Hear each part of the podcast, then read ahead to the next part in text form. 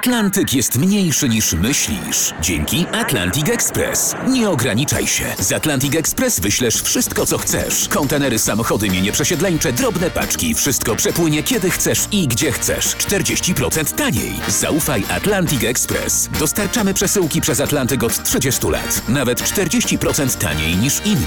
Dzwoń 1 800 775 73 63. Ekspresowo przez Atlantyk. Tylko z Atlantic Express. Mało kto dziś pamięta. Datownik historyczny. Prezentuje Maciej Korkuć. Książę Józef Poniatowski, odlany z brązu, stoi dziś dumnie przed Pałacem Prezydenta. Jego szczątki równie dumnie spoczywają na Wawelu. A mało kto pamięta, że właśnie dzisiaj mija 210. rocznica jego śmierci w bitwie pod Lipskiem 19 października 1813.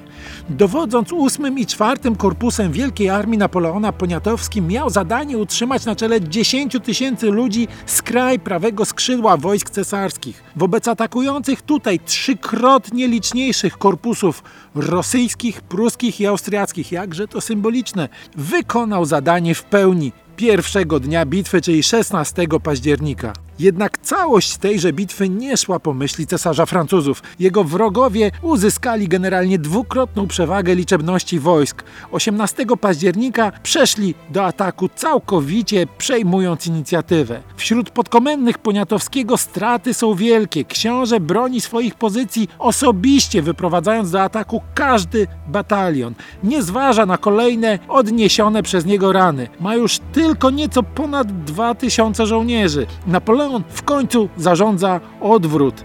Powierza księciu zadanie osłony tegoż odwrotu na przedmieściach Lipska. Nie ma czasu na dobre przygotowanie pozycji obronnych. Jest jesień, pada. Płynące tam rzeczki Plejsa i Elstera nabierają głębokości. 19 października Poniatowski na czele swoich podkomendnych walczy zaciekle. Z 1000 polskich żołnierzy próbuje bronić lewego brzegu Plejsy. Osłania odwrót resztek sił Archibalda Macdonalda. Sam książę jest już poważnie ranny. Cudem przeprawia się z żołnierzami przez Plejsę. Na podmokłej przestrzeni między tą rzeką a Elsterą w sposób niewiarygodny utrzymuje solidną postawę resztek swoich żołnierzy. Odrzuca sugestie o poddaniu się. W sposób zorganizowany wycofuje się ku przeprawie przez Elsterę. Ale most jest wysadzony. Już chwilami książę traci przytomność, kiedy konno rzuca się w nurty w obliczu nadbiegających żołnierzy wroga. Ci strzelają. Książę już prawie dociera do przeciwległego brzegu, kiedy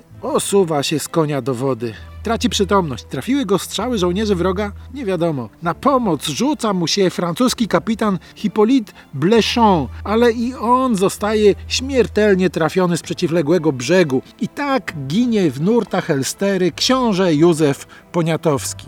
Dziś nie bez powodu dumnie spoczywa na Wawelu.